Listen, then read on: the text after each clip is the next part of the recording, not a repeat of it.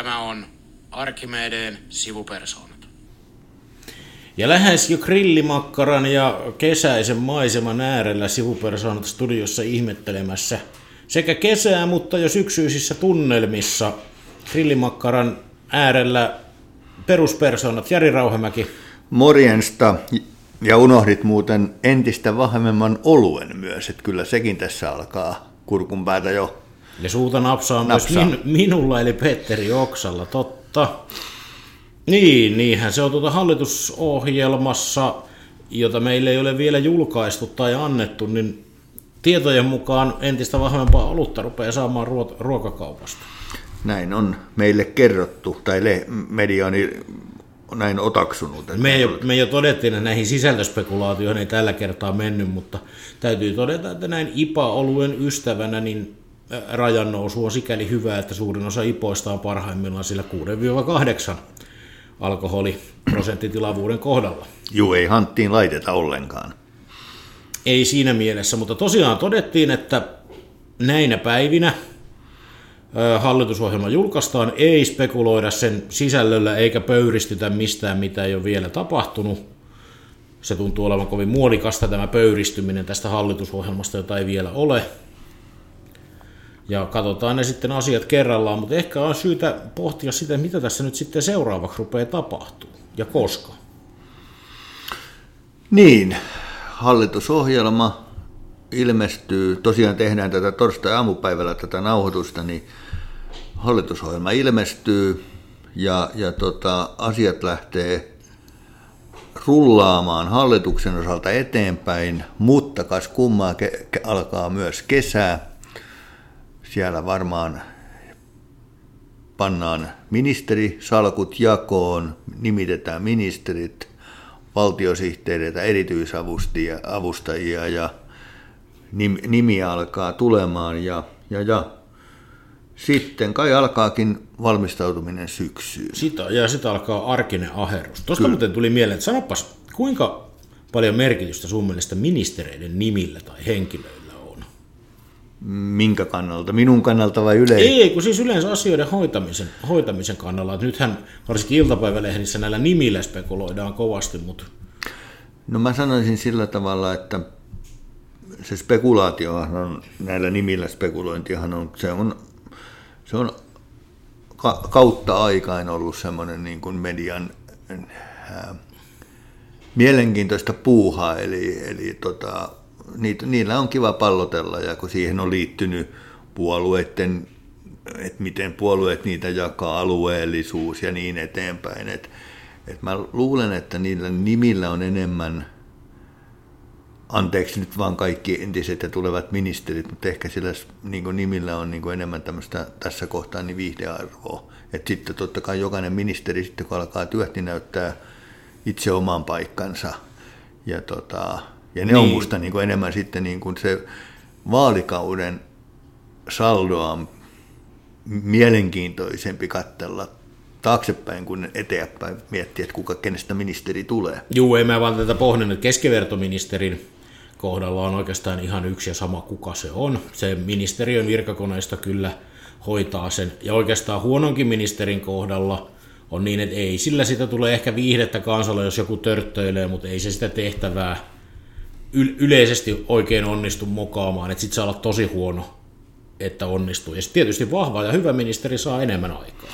Joo, mä tohon, tähän asiaan, niin mennään tosi paljon historiassa taaksepäin, niin muistan sellaisen tilanteen, kun et, et, tota, on joskus ihmetelty, että miten voi olla liikenneministeri, jolla ei ole ajokorttia. Mm. Ja musta se kuvastaa just tätä, niin kuin, niin kuin sillä onko, onko liikenneministerin ajokortti tai ei, niin sillä ei ole tehtävähoidon kanssa mitään merkitystä. Kyllä, juu, ja oikeusministerilläkään ei ole pakko sitä juristin tutkintoa olla, pystyy olemaan oikein erinomainen ilmankin. Kyllä. Mutta sitten ehkä tässä vielä kesän aikana nimitetään jo erilaisia valmistelutyöryhmiä.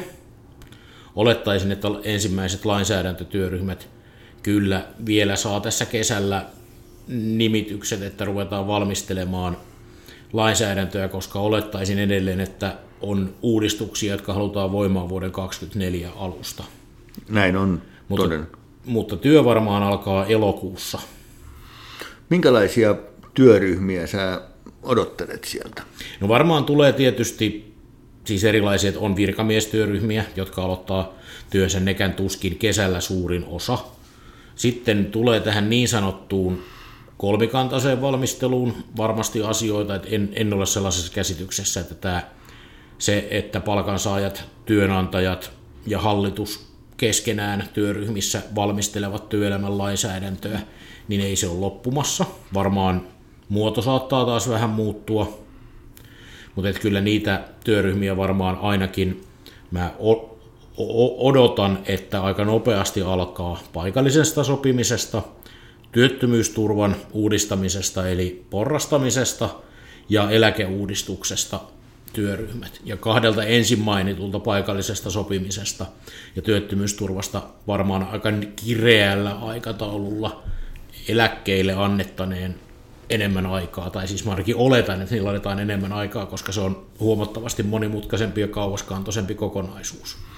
Tota, mä tartun tähän viimeiseen, niin, niin tota, onko tästä nyt sitten kuitenkin tästä näistä eläkkeistä, niin onko siitä tulossa osa meidän julkisen sektorin talouskirjanpitoa, että nyt taas puhutaan, kun näistä miljardista on puhuttu, niin, niin elä, eläkeuudistukset tarvitaan sen takia, että saadaan tätä julkisen sektorin näitä miljardeja kasaan. Niin, tämähän on meiltä vielä salattu, että onko näin, mutta julkisuudessa olevien tietojen mukaan on tosiaan neuvottelevat puolueet lähtenyt siitä, että eläkejärjestelmä katsottaisiin osaksi julkista, julkista taloutta ja sieltä tehtävät leikkaukset ja säästöt näin ikään sillä parannettaisiin julkisen talouden tilannetta. Ja tosiasiassa näinhän se on. Nehän mm. kyllä sinne kokonaisuuteen lasketaan. Toki se julkisen talouden tai eläkkeiden tulot ja menot ei mitenkään vaikuta valtion budjetin tasapainoon, että ne on eri asioita. Ja tämä on mun mielestä mielenkiintoista sen takia, että säätytalolla nyt neuvottelemassa on puolueita, jotka on kovasti kritisoineet tätä eläkejärjestelmän mukaan laskemista tähän juuri tämän valtion tulo- ja menoarvion takia. Että jos näin käy, niin kyllä siinä niin kuin suomalainen eläkekeskustelu ja julkisen talouden keskustelu ottaa hieman uutta suuntaa. Mennäänkö niin, uutta suuntaan kyllä joo, näin voi sanoa joo. Mutta eläkkeiden osalta on hyvä muistaa, että, että se, että jos ö, nyt annetaan sellainen tehtävä työmarkkinajärjestöille, että eläkejärjestelmää pitää uudistaa X miljardin euron niin kuin kustannuspaineiden takia, niin tokihan silloin eläkejärjestelmän siis sisällä. Että kyllähän me edelleen tiedetään, että meillä on jonkun verran nousupaineita eläkemaksuissa, ja mun mielestä meidän eläkejärjestelmä kestää huonosti niiden nostamista. Eli niin kuin sikäli sopeuttamistarvetta voi olla. Ja tämä ei ole siis se, mitä piti varsinaisesti sanoa, niin ei ole mitään uutta. Edellinen eläkeuudistus on tehty vähän samoilla mm. reunaehdoilla. Kyllä. Ja silloin päädyttiin nimenomaan tähän elinaikakertoimen käyttöönottoon, jolla ne rahat sinne haettiin. Eli sinä et julista kolmikantaa ja sitä valmistelua kuolleeksi? En ainakaan näillä, näillä tiedoilla. Kyllä mä luulen, että niihin edelleen haetaan niitä ratkaisuja, mutta sitten on kysymys siitä, että mikä, minkälaista kolmikantaa haetaan, että palkansaajathan on aina lähtenyt siitä, että se olisi aito neuvotteluasetelma, mm. missä todella haetaan niitä ratkaisuja. Viimeisinä vuosinahan se ei ole kauhean hyvin toiminut, koska neuvotteluasenteet etenkin tuolla EK päässä ja vielä enemmän sitten Suomen yrittäjien päässä, joka jostain syystä, mitä mä en edelleenkään oikein ymmärrä, on otettu näihin valmistelutyöryhmiin mukaan. Mukaan on jyrkentynyt sillä tavalla, että ei neuvotella, vaan että vain omat linjat kävisivät. Ja se on, niin kuin, se on toinen ongelma. Ja sitten on tietysti se toinen ongelma, että tuota, halutaanko tämmöisiä neuvottelu- tai valmisteluryhmiä käyttämään hyväksymisleimana, mm. että työmarkkinajärjestöt leimaavat niin kuin hyväksytty leiman, mutta eivät varsinaisesti teekään sitä sisältöä. Ja tähän päädytään, jos hallitus asettaa kovin tiukat reunaehdot. Et jos ajatellaan nyt vaikka sitä työttömyysturvaa, että jos laitetaan kolmikantainen valmistelutyöryhmä valmistelemaan työttömyysturvan, ansiosidonnaisen työttömyysturvan uudistusta sellaisilla reunaehdoilla, joissa kerrotaan, että kestoon ei saa koskea, se pitää porrastaa ja muutama sata miljoonaa pitää säästää, niin siihen ei ihan kauheasti jää silloin tekemistä. Ja mulle syntyy kyllä sitten semmoinen niin kuin kysymys, että minkälaiseen työhön kannattaa osallistua. Mm.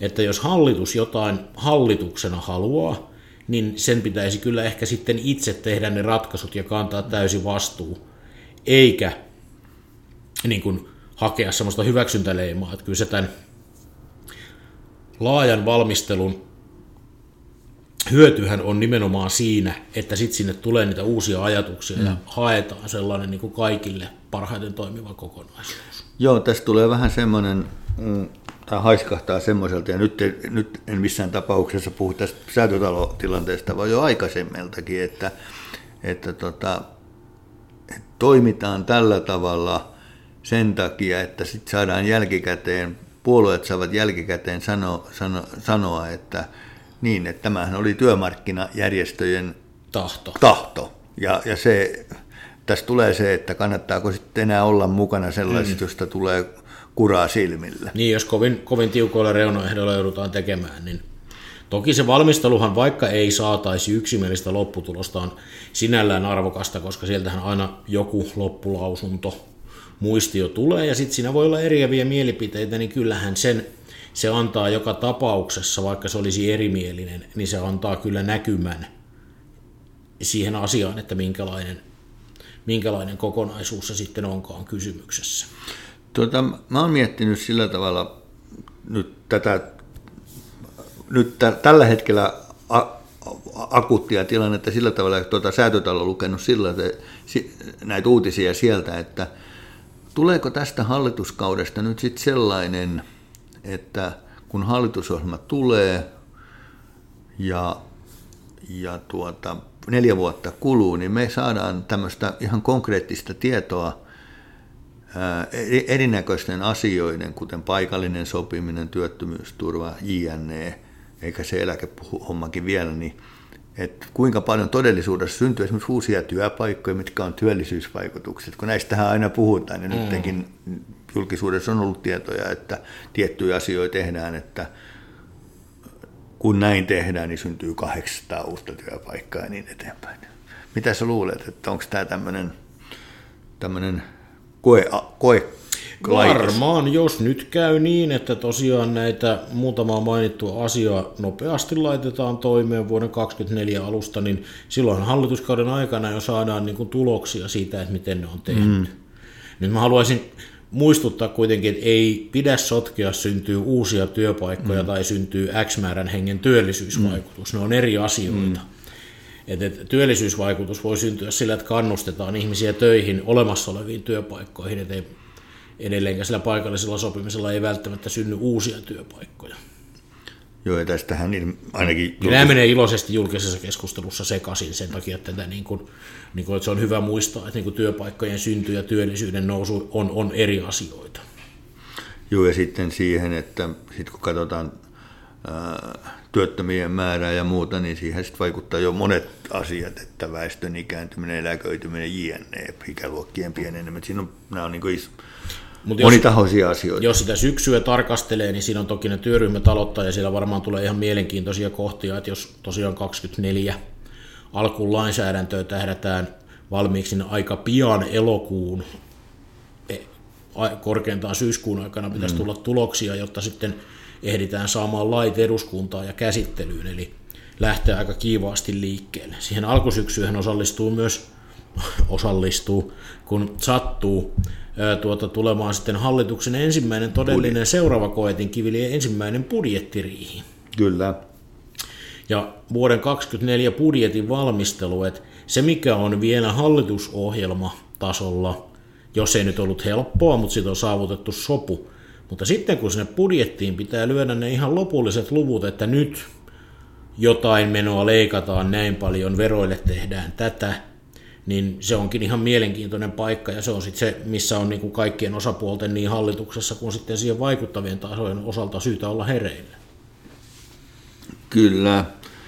ja sitä, että millainen se budjetti on, niin sehän niin kuin myös, että hallitusohjelmahan vähän pistää sille jo niin kuin raamejakin ensimmäiselle Kyllä, budjetille. kyllä. Joo, mutta toki sitten on aika paljon tulkittavaa vielä sitten, että mitä se sitten ihan konkreettisesti, että, että tässä kohtaa melkein tekisi mieli lipsahtaa sinne sisältöspekulaation puolelle vaikkapa bensiinin tai polttoaineen jakeluvelvoitteen ja sen kompensoinnin kohdalla, mutta ei nyt mennä sen syvemmälle siihen, koska sieltä voi tulla aika hauskoja tuloksia näin niin kuin fiskaalisesti. Jos... Mä oon jollakin tavalla ajatellut, että tämä bensiinikeskustelu, niin jotenkin ajatellut niin, että mä en taida siihen kauheasti matkan varrella puuttua, että tankkaan ja hymyilen sisäänpäin. Tästä kuule saattaa tulla polttoaineen kärryinen hallituskausi.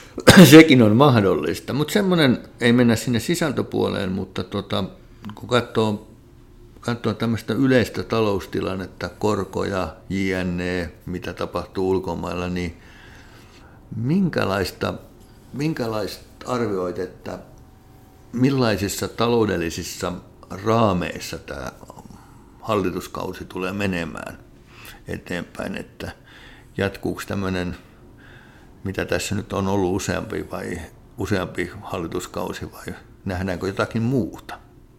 Niin, tämä onkin nyt, niin jos ajattelee, että edellinen hallituskausi tai nyt niin kuin vielä päättymässä oleva hallituskausi on ollut näiden suurten kriisien mm-hmm. niin kuin tahdittama, mutta siitä huolimatta voimakkaasti nousujohtainen, mutta toisaalta nyt on orastava kevyt taantuma, mutta että jos ennustajia tai ennusteita on uskominen, niin nythän inflaatio hellittää vuosi vuodelta. Hallituskauden loppua kohti korot on niin kuin laskenut. Ja jos näin käy, niin sehän tarkoittaa varmaan silloin sitä, että tota, kasvu on myöskin ollut aika heikkoa. Mm että tota, ei, niin kuin taloudelta ei varmaan tule hirveästi vetoapua. Mm. Tästä voi tulla vähän, eh, niin kuin mun mielestä näkyvissä ei ole tällä hetkellä mitään kauhean suurta taantumaa, mutta ei välttämättä mitään talouden suurta voittokulkuakaan. Toki voi tulla näitä, että tämä, tämä vihreä siirtymä, jota hallituksessa tai säätytalolla kai nyt pestään puhtaaksi siirtymäksi, niin, niin tota, jos nämä vetytalousinvestoinnit lähtee tosissaan liikkeelle, niin sehän, sehän saattaa kyllä antaa Suomeen nimenomaan melkoista, melkoistakin puustia. Mutta jos jo epävarmuus jatkuu, että tämähän on kovin herkkää. Joo, mulla on semmoinen käsitys kanssa, että neljä vuotta, niin, niin tuo epävarmuus on juuri se sana, millä kuvaisin, että siellä voi olla siellä talouden puolella, niin rattaissa voi olla enemmän hiekkaa kuin nyt tässä tilanteessa arvata, niin se voi kestää jopa sen koko neljä vuotta.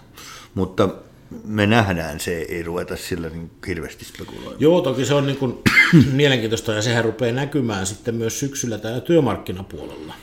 Kyllä. Et koska vaikka meillä valtakunnalliset sopimukset on kiinni, yhtä poikkeusta oikeastaan lukuun ottamatta meidän omalta osalta, niin, niin tuota, on kiinni tuonne Ensi vuoden ajan ja palkankorotukset perälaudat on sovittu, mutta sitten tämä meidän kasvava joukko näitä yrityskohtaisia sopimuksia tuolla tietotekniikan puolella, niin ne on käytännössä kaikki tehty niin, että vuoden 2024 palkankorotukset sovitaan erikseen. Joo. Eli nyt kyllä aika kiinnostuneena sekä yleistä talouskehitystä että mutta yrityskohtaista kehitystä, että minkälaisia palkkaratkaisuja sinne yrityksiin sitten syksyllä syntyy, syksyllä syntyy mm. vuodelle 2024, että ne saattaa poiketa myöskin siitä, mitä valtakunnallisissa sopimuksissa on tehty, että tämmöinen aina vuotta pidemmän sopimuskauden yksi tietyllä tavalla niistä niin kuin huonoista tai heikkouksista, että siinähän tavallaan lyödään vetoa taloudellisesta mm. kehityksestä sen niiden tulevien vuosien osalta. Kyllä.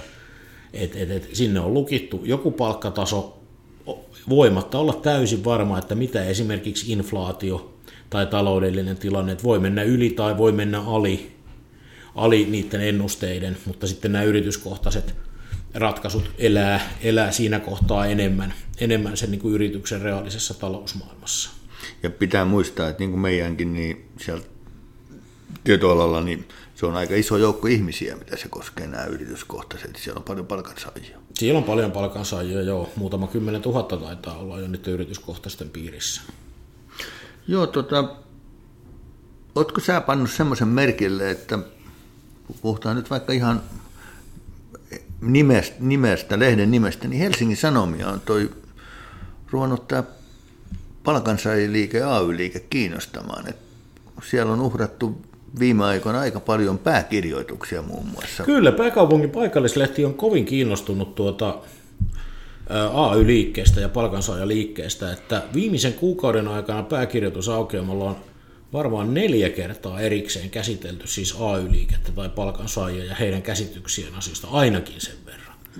Joo. On ollut sekä pääkirjoituksia että sitten pääkirjoitustoimittajien nimellä julkaistuja kolumneja. Ja, ja ne on liittynyt, ne on liittynyt työmarkkinakierrokseen, sitten vähän on myös säätötaloon, lainsäädäntöön, tulevaisuuden näkymiin, ay itseymmärryksen tulevaisuudesta ja tehtävästään. On, on pistänyt merkille, että on ollut aika poikkeuksesta, varsinkin siis aikana, jolloin meillä käydään niin kuin hallitusneuvotteluita. Niin sitten on niin kuin nähty tämän peilin kautta, että ehkä tässä nähdään jo, haetaan, en tiedä ennakoiko lehti tulevaa jännitettä, mutta on ollut kyllä poikkeuksellista. Tämän pisti nyt ihan tuoreeltaankin merkille, että tosiaan nyt tänään siis 14.6. kun tätä tallennetaan, tallennetaan niin tuota, pääkirjoitus käsitteli yleistä linjaa palkansaajien tai tuota, työnantajien sanelemaa palkkamallia ja sen kestävyyttä. Siinä todettiin, mikä on varmaan tämän neuvottelukierroksen yksi keskeisiä niin kuin johtopäätöksiä, että sehän kesti tosi hyvin. Niin kuin me ollaan tässä podissakin aiemmin todettu, että vaikka AKT aika reilulla lakolla koetteli yleisen linjan kestävyyttä, niin ei sitä vaan ylimenty.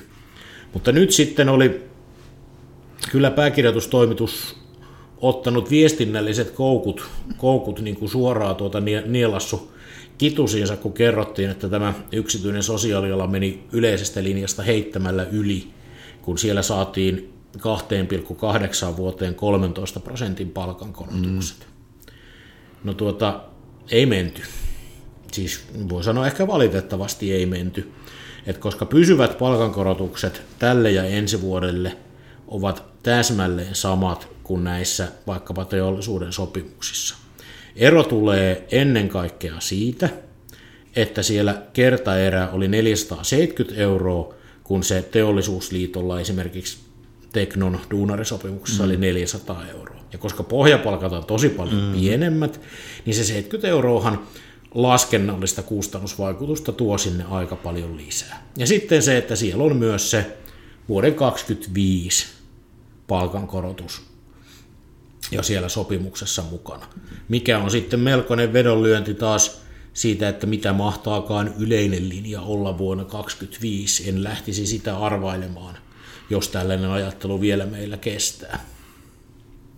Eli sopimuksen tulkinta oli vähän kyseenalainen, sanotko, tarkoitatko sitä? Juu, tai siis oli, oli otettu tuota, varsinkin toisen osapuolen viestintä täysin, koska siellähän nimenomaan on kovasti julkisuuteen kerrottu, että tämä nyt meni rikkoontui tässä tämä linja.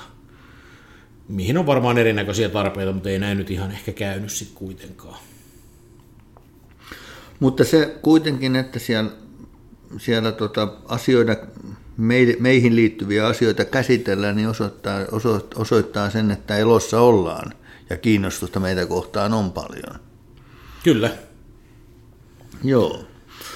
No, mitäs tota, sä valmistaudut kesälomaan, mä oon kuullut sellaista. Kyllä, mä tuota, huolimatta siitä, että hallitusohjelma tulee, mutta eipä sen analysointi varmaan ole yhdestä miehestä kiinni, niin mä jo tässä tuota, tulevan viikonlopun aikana poistun lomalaitumille, palailenkin kyllä sitten jo heinäkuun puolella noin periaatteessa lomilta pois. Onko jotain erityisempiä lomasuunnitelmia? No ensimmäisenä kutsuu tuolla tuota ö, Itävallan Alpit, pitäisi mennä vähän maisemia, maisemia kattelemaan.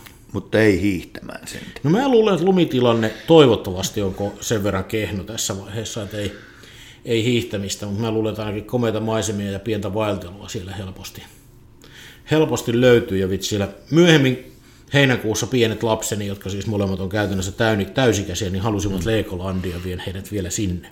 Joo, sen voi sanoa, että kun itse on tota, Itävallassa ajellut moottoripyörällä, niin maisemat on kyllä komeita. Sen voin vakuuttaa, että kannattaa käydä. Mä sitten taas aion tehdä semmoisen semmoisen tota, tempun tänä kesänä, että olen varttunut yli 60-vuotiaaksi ja käymättä kertaakaan Norjassa, ja mä menen käydä Norjassa. No niin, se on se, taas viime kesänä Pohjois-Norjassa aikaa viettelen, niin voi sanoa, että kannattaa kyllä. Ja ehkä tässä voisi tosiaan toivoa, että sekä politiikan että työmarkkinoiden osalta olisi ainakin nyt sitten rauhallinen heinäkuu. Kyllä. Että tuota, mä luulen, että tuossa kun tuota syksyn aikataulua käytiin läpi, niin siellä ihan riittävästi haasteita on kullekin osapuolelle. Kyllä. Eikä kuka mikään, joskus takavuosina eräillä isoilla suomalaisilla yrityksillä oli tapana tuossa heinäkuun helteillä aina rätkästä isot YT-neuvottelut käyntiin, että täytyy toivoa, että tähän tapaan ei nyt palata. Että Joo, minäkin muistan sen, että tuota... Niitä on lomilta hälytelty joskus kommentoimaan. Joku firma nimeltä mainitsematon firma pilasi kyllä minun Suomi-areena Pori Jatsviikon totaalisesti jonakin vuonna X. Että näitä on. Et toivotaan nyt, että olisi siinä suhteessa rauhallisempi kesä, että sellaisia uutisia ei muutenkaan tietenkään toivota. toivota. Mutta tuota, lähdetäänkö kesälomille tai sinä lomille? Mä valmistaudun vielä, mä jään vasta heinäkuun puolella. Joo, tehdään näin ja tuota, sivupersonat palaa yhteisen mikrofonin äärelle sitten elokuussa. Elokuussa seuraavan kerran. Viettäkäähän ihmiset rauhallinen ja, ja mukava ja rentouttava kesäloma. Juuri näin. Hyvää kesää. Hyvää kesää. Moro. Moi.